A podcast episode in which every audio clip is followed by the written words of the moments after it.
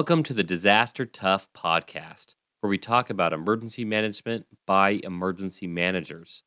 We share stories, lessons, and tips to help keep you moving forward. I am John Scardina, the host. I share my experience as a former federal emergency response official who's responded to some of the most extreme disasters over the past decade. I now lead a private emergency management firm called Doberman Emergency Management that focuses on emergency planning, mitigation, and response. This is episode 4, part 1. We split this up into two sections because there was so much great information from our interview with Cameron. Make sure you check it out. Let's jump in. All right, so today we're going to be talking with Cam Starrett, one of my really good friends. Uh, we worked together when I was on the National IMAT West. He was a AmeriCorps team member, a volunteer group. You can talk more about that later. We've known each other for, I think, about three years now. Uh, we've had a lot of fun experiences, multiple disasters together, and he moved on to bigger and better things with the Peace Corps, so he's going to be talking about that as well. He has a crazy experience about how he came home you might have seen that in our blog post that he wrote about for Doberman Emergency Management. So let's jump in this. Hey Cameron, how you doing? I'm doing well. How about you? I'm really happy to be here. Good. That's great. Yeah, we're doing pretty good. Uh, we're surviving the pandemic, so you know we're just getting through that. Good. Happy to hear it. Yeah. How's your uh, How's your end doing? You're in Ohio, right? I'm in Ohio right now. Yep. I am with my parents because I was evacuated from my Peace Corps post. So Yep, we're just getting by here in Ohio. Man, what a crazy experience that was, right? I mean, yeah, it was it was pretty nuts. Yeah. All right, let's let's hold off that teaser because okay. that's going to be probably the climax of this conversation. It's pretty nuts. Uh, right. How about you just talk to me about? I mean, you've had multiple volunteer programs now, right? Like you've you've really dedicated your life towards helping others. What got you into AmeriCorps? Was it any special reason, or just kind of fall into your lap? And then how did that transition to Peace Corps? Right. So I think it's important to understand at what time I applied to AmeriCorps. Uh, well, I it 7 was 7 p.m. Yes, it was 7:30 at night. I was I full of pizza, and I, you know, I wasn't thinking straight.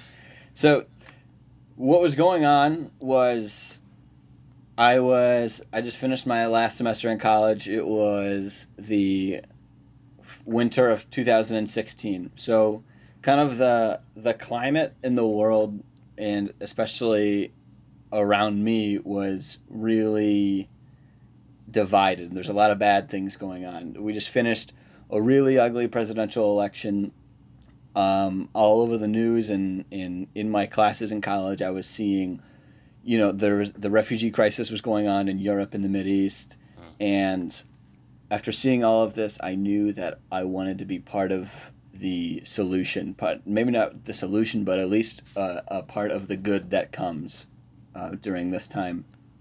So, what actually was my first idea was to apply to the Peace Corps. Um, mm. However, they said no. and yeah. and uh, so I applied to the Peace Corps and this AmeriCorps program, uh, FEMA Corps, and I did not get into the Peace Corps, and I got into Amer- the AmeriCorps program and I was accepted as a team leader. Actually, you demoted me, but uh, so That's yeah, funny. so I served the year the year as, a, as an AmeriCorps I mean, team leader. You were still you were still head of the pack for sure for that for that group. Uh, for those who don't know, AmeriCorps brings in, I mean, all walks of life. You're talking about yeah. highly educated college college graduates. Like you were a college graduate at the time, right?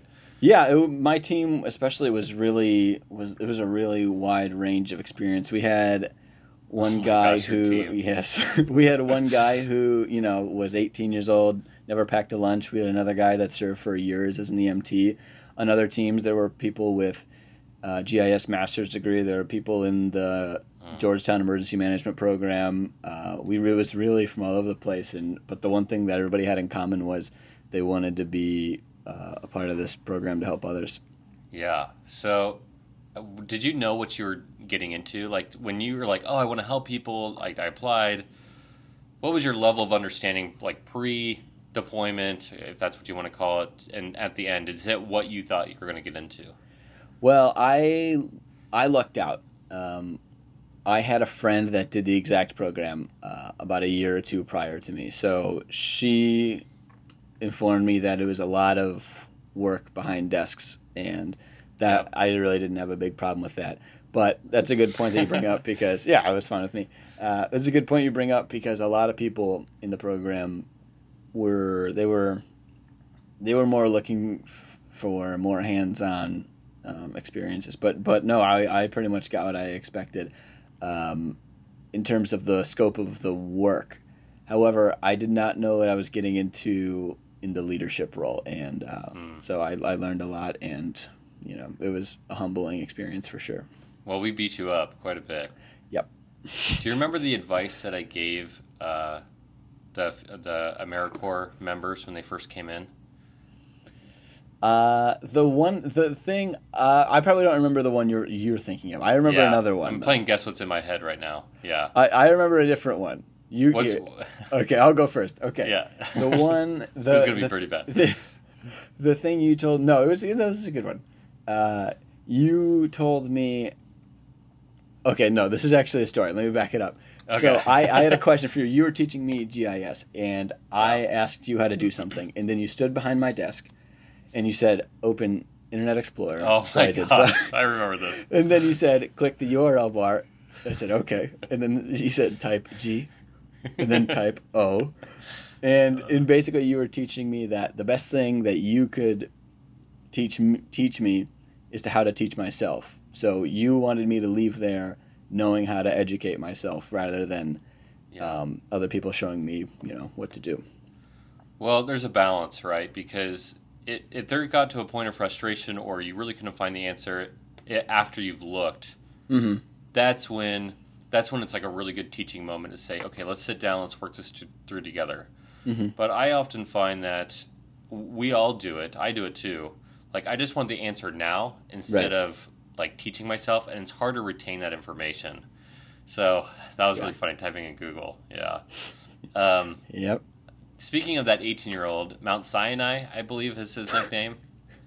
Sahand, yeah. Uh, yep. Sand. yeah. Um, yeah. The I remember so many times. I mean, I loved the kid. And Yeah. quite frankly, a couple years later, he reached out to me and so we talked and I mean, he's grown up so much. But as an 18 year old kid behind a desk, not really knowing what you're getting into service, I would walk over to his desk and I would stand behind him for like five minutes while he's watching these um, SpongeBob things. And then when he thought I was It couldn't have him, been SpongeBob. He was 18. Well, maybe. I don't know. mean, you was never know. pretty- Maybe it was SpongeBob. I'm pretty sure it was SpongeBob, but he would like switch. He would switch away really quick from YouTube, and like Right. he would think like I literally Like- just like walked up there. I was like like, he's "Dude, fooling I've somebody." Been standing Right. here for five minutes, but it really came down to it. Uh, his strengths and his maturity like skyrocketed. Yeah, he Um, had a good. He had. He he he had a really good sense for. He he he was able to put himself in other people's shoes very well, and Mm. he was oh, he was able to read me as a leader really well, and he he knew what I wanted without me um, articulating it.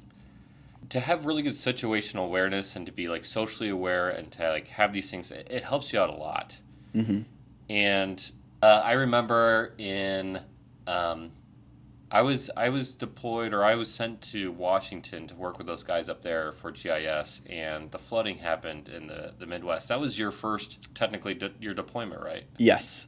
Yeah, Yeah. I was. We were. Yeah, the team was on steady state, but we were you were supporting actively the disaster. report. Yeah, yeah. Yeah. No, no really experience in GIS, and I was what a thousand miles away, and it was you, Brian, and Sahand, right, that were having to go full steam. Yeah. Well, as I'm saying this, you just mentioned that somebody had a master's degree in GIS. Was that Melody? No, uh, that was another guy on a different team. That those were some other people Oh, on other thank teams. goodness. I'm saying the, the whole. No, no, no. The of the program of a, of a whole. I think we had about 200 core members on that campus Got at that it. time, and yeah, Got it. I still remember, uh, just backing up a little bit, I remember Rodney interviewing you guys. Remember, you came over and um, Yes. we interviewed each of the team leads, and it was pretty abundantly clear. Uh, it was yeah, it was it was pretty informal though. You know, we were all just kind of sitting hanging. The way we we weren't told we were being interviewed. You know, it was no. Yeah, it was a lot of the yeah. The, I think a lot of the playing team came over, and I yeah. Well, you're always interviewing people in a sense, right? right? And yeah, and really, it was just a, uh, a conversation. That's how Rodney works, right? He's the most nonchalant. Mm-hmm. Some somehow he's so laid back, and yet he's the most professional leader I've ever worked for.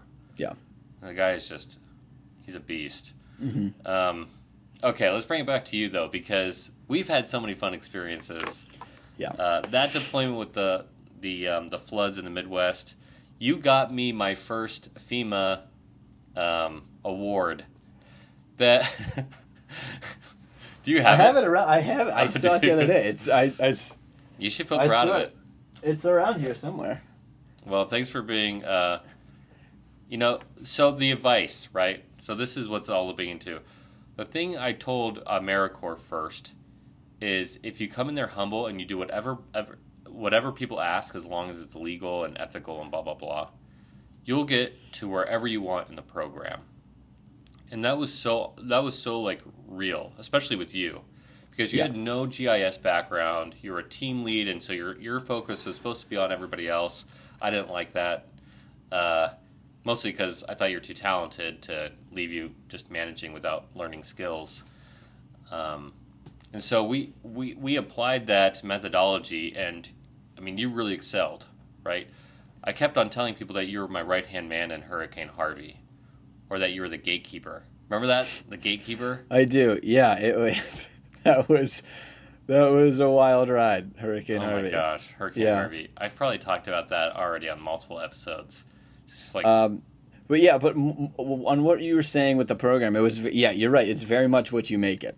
You know, it's Absolutely. as as most things are, but it, that program specifically as a program that people can get into out of college where you know uh, as a 22 year old it's pretty tough to get a job in something that you to be you know fully employed to the degree that you would like um, that program especially is is very if you're hungry you, you, can really come out of it with something that's a good that's a good way to look at it um, there was a group after you um, where she wasn't a team lead, but she was a similar caliber. There was a girl named Sarah. I think that was her name. Yeah, it was her name, Sarah. And she was so annoyed that uh, everybody said, You're never going to be better than Cameron in j- terms of John's perspective. Because I just thought, I was like, okay, this, this guy nailed it. Like, you came on there, you were humble, you did the work, you, you learned a lot, and, and you pushed really hard, and so I was able to trust you. And so she fought so hard like all she wanted to hear the entire time she was with us for a while too was i'm your favorite now i'm your favorite and i never i never let her yeah it was pretty funny but you know yeah one and only yeah. cameron Stara. hey you know we do what we can all right so i'm going to ask you some pretty serious questions and you can right. answer them seriously or not uh, so here's some questions what did you learn from your service and what were the major highlights?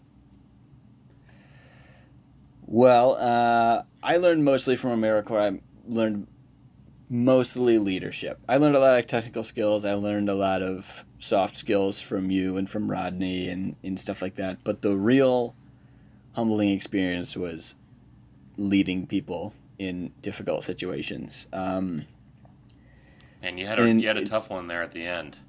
Yeah, I had to. There was a lot of tough judgments that I had to make by the end of it. Um, but for me, the things that I the things that I learned was that I really needed to slow things down in when I need to make a big decision. Um, if when in emergency management you can't really you can't always slow the clock down, but I could at least slow my head down. You know, I like that. If so, if I need to take sixty seconds and you know not talk for a second, that's something that I feel comfortable doing now and I understand that I need to. Um, and then just yeah, just a lot of leadership stuff. Um, things like when you're to, to me leadership a lot of it is trying to get someone to do something they don't want to do oh my you gosh know, unfortunately, so unfortunately that's yeah. a lot of it yeah. um, and you you really have to be able to put yourself in other people's positions and if someone just genuinely doesn't want to do something you kind of have to start with why you would want them to do it, and always ask and never tell. And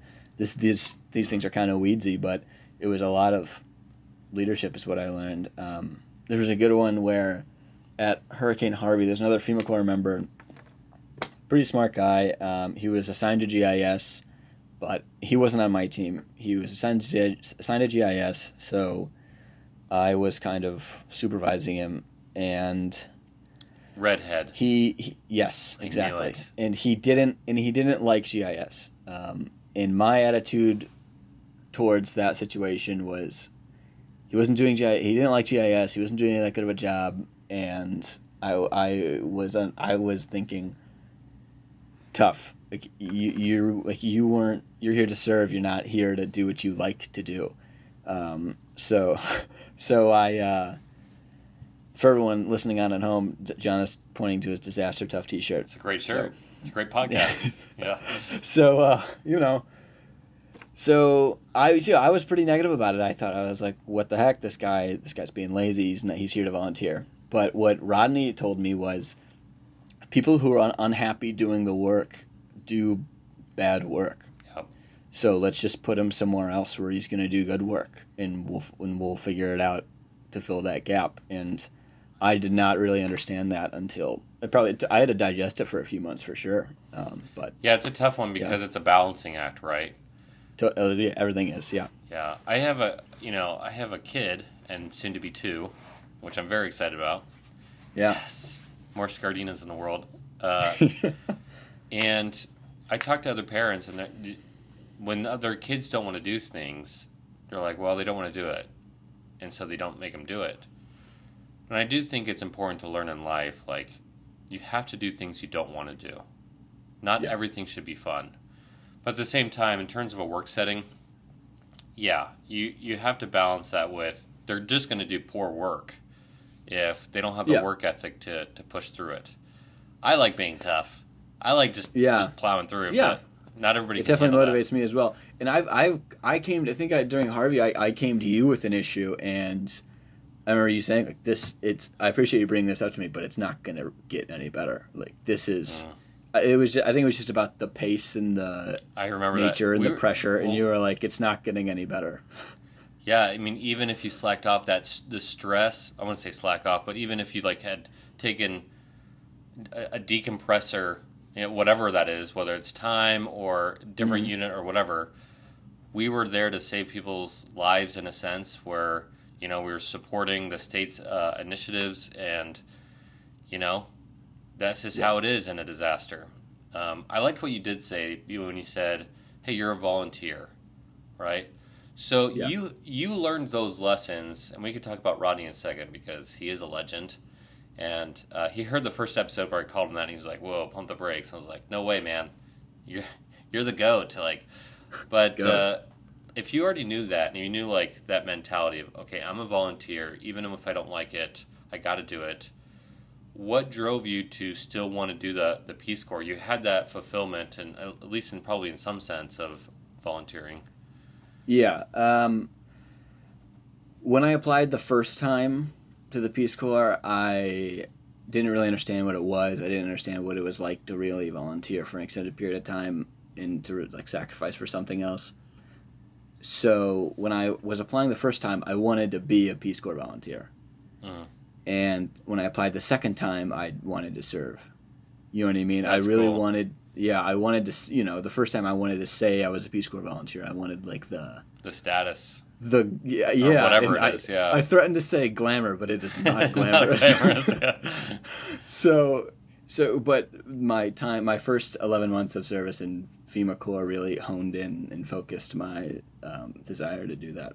Yeah, I remember us man, I was still at IMAT West when you were deployed, and I'd be walking on those long walks around the block and talk to, talking to you about that experience. And I remember you talking a lot about the people um, and the, the, living conditions and everything else that was going on.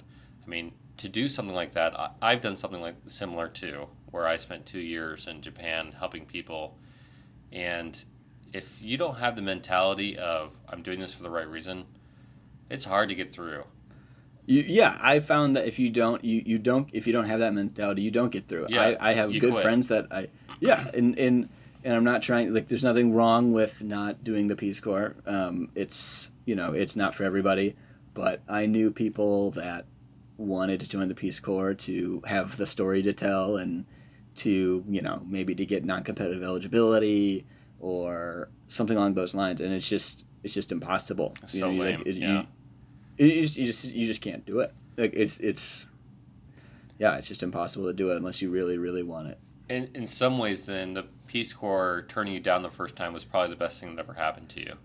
Yeah, I was absolutely not ready to serve in the Peace Corps in 2016. I was also applying to a sustainable agriculture system. Um, yeah. Kind of random.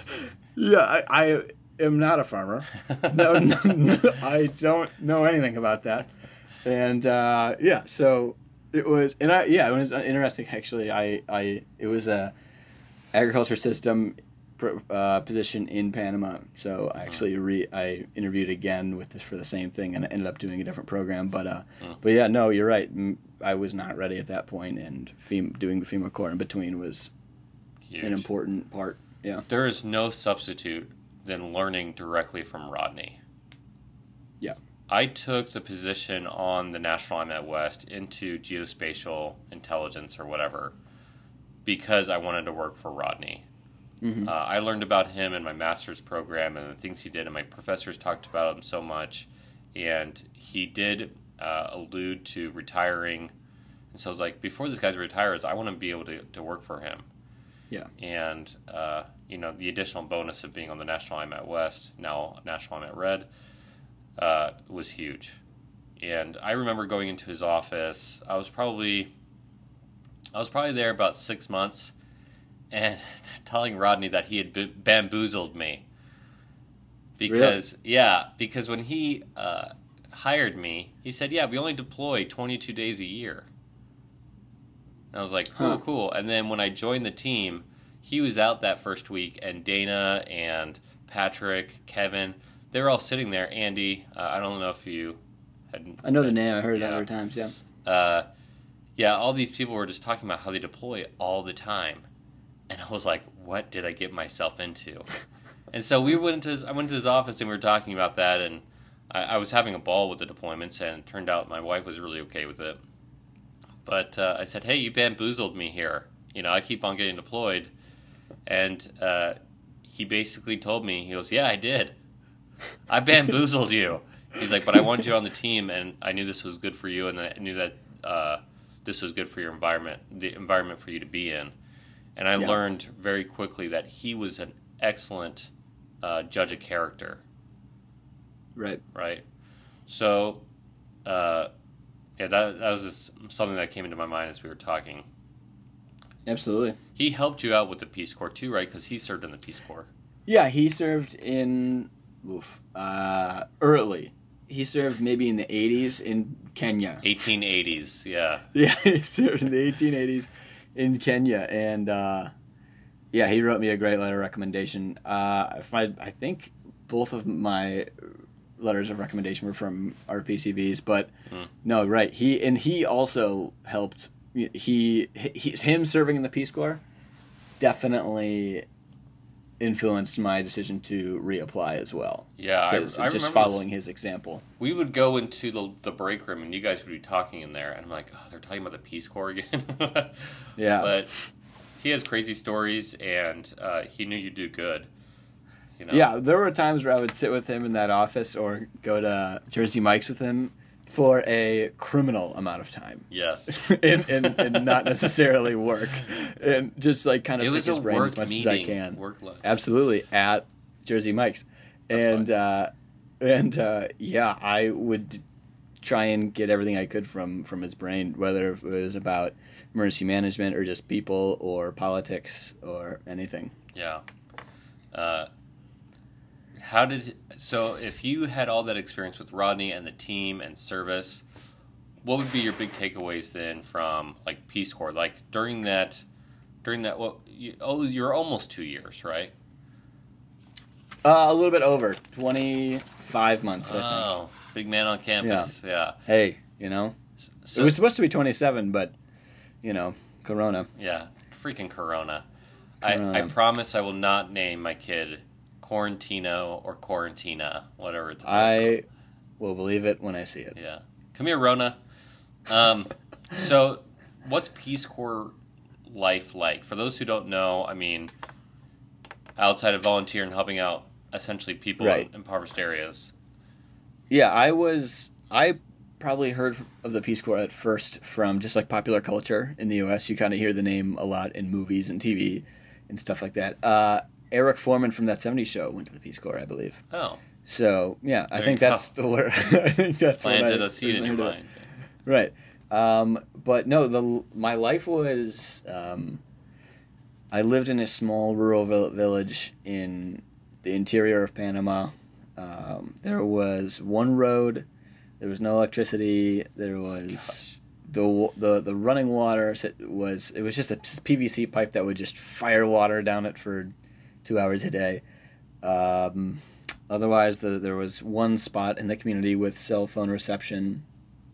The kind of the environment around me was it was all it, of course it all used to be a jungle but um, with the development of the country, there's been a lot of deforestation for. Um, they they raise a lot of cattle down there, uh-huh. so they cut out cut down the trees and plant uh, cow grass, cow grass. So that's sad. Um, yeah, that's you know that's why I was there. yeah. Oh, yeah. yeah. yeah. So they cut down a lot of the jungle down there, and now it's a lot of just it's it's becoming a desert because of just there's no water retention. It's getting drier with climate change, and um, culturally speaking, they want this clean cow paddock just with cow grass, no trees, nothing, just grass. And soil's eroding. There's no water. It's you know, it's rough. Interesting. But uh, sounds like you're a my farmer. Community, uh, yeah. Hey, you know, Peace Corps was a people job. I could have done that farming thing. Yeah. All right, it's yeah. it's not brain surgery. Uh, Jeez, so, tell uh, that to the farmers. What a so the people in my community were extremely welcoming and thinking about it in uh, with the scope of American involvement in Panama. We invaded Panama in um, '89, I believe, and not one time did I hear about that from a Panamanian person. You know it was you know it was a pretty ugly situation down there when we when American troops were in Panama, but everybody was so happy to see me and everybody wanted to practice English with me and I'm taking I'm saying everybody in the country wanted to hang out and take feeling. photos. I, I yeah yeah you, and you know what I mean be uh, just people going up and asking you to take photos of you and things like that. Um, of course, you know anywhere in the world there's you know some jerk cab driver that wants to tell you about how 9/11's a hoax. Yeah. But you know, you can find that in Chicago. Unfortunately. So, can I ask you a que- yeah. question based off of? Uh, so I had this experience where my hair color obviously changes with the sun. In Japan, right. they call it gold. Your hair is gold, so the kids will, when they see it glisten in the sun or like change, you know, like that, like that blonde color, they try yeah. to grab the hair on your arm. Did they? You're they're giving no. me a look like they didn't do that. No, yeah, I never had that. We what we did get was a lot of um, what was different was blue eyes. I don't have blue eyes, but a lot of my friends did, and people would say their eyes are clear, and they a lot of people were really um, awestruck by that. Hmm. But uh, but yeah, um, the I lived in a little house. It was about the size of a shed. It was uh, 13 feet by 11 feet, I believe. Jeez. It was made of it was made of uh, wooden planks and sheet metal. Uh, I had a dog. What was the dog's she name? She was great. The dog's name was Osita. It means bear, cub in Spanish. Um, otherwise, like throughout my days, I would I would work in the school a lot, um, doing science lessons, doing English lessons, doing you know anti-bullying workshops and things like that. Uh, I would eat a lot of rice, and sometimes I would go to other schools and work there. I'd do. We did these youth development workshops where we'd go to middle schools and kind of camp out there for four days and teach all the middle schoolers about academic planning and resource identification for their futures, um, and then also uh, like reproductive health and things like that. It's amazing. So you worked a lot with children. It sounds like. Yeah, uh-huh. that's that's where I that I did that, and I did an appropriate technology um, project, but I really the, felt the gratification and proud of the work I did with the kids. Yeah. Is there a particular kid that stood out to you?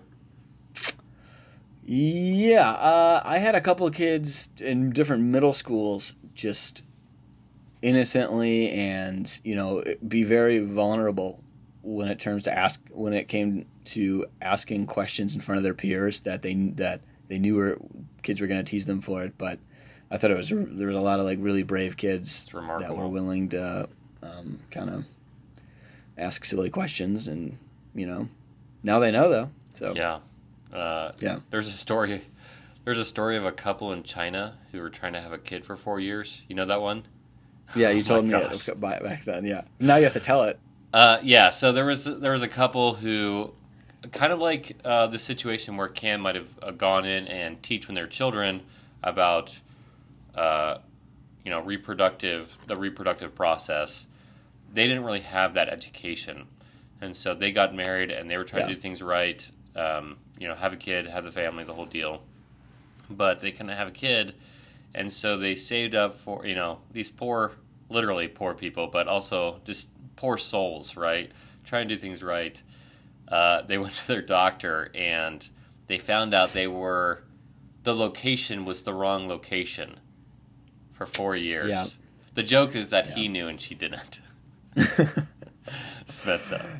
That's uh, yeah, it. no, it's it's it's more common than you think. Um, really? Reason being, it's that a lot of not that story specifically, oh. but people being people being uh, ill informed. Reason being, is that a lot of these schools don't want that type of education in their um, in their classrooms, just culturally. I mean, you can you can really speak to that because a lot of people here have an opinion one way or the other but you've yeah. seen the impact. I mean, at least in an educational perspective. Yeah, it was totally in, in my in my community specifically. The women were either studying in the provincial capital or they were in the community raising a family at very young ages like 18 20 21 with you know a two-year-old a three-year-old something like that and the difference was com- couldn't be more stark. Yeah. And um, that being said, the the uh, the populations of these rural communities are getting smaller, definitely. Yeah, there's um there's something to be said about having children younger. I'm not talking about as a child, but I'm talking about like that 20, 21 year old uh, mm-hmm. who has a kid because it is a big sacrifice. But man, I have friends who are my age who have like 10, 15 year old kids, and they're like, yeah, uh, we're gonna be empty nesters at like forty. I'm like, man, right? That sounds so nice. So there's there's a give and take for sure, but yeah, um, yeah, that, that that's really interesting. I, we should talk later about that specific talk, topic and, and what you learned from there. Um, okay, so you had this Peace Corps experience. You were out there doing all these projects, working with children, and then, you know, the bomb drops, right? coronavirus. How did you hear yeah. about coronavirus? I mean, if you had no cell phone reception, no electricity, what, what was your understanding?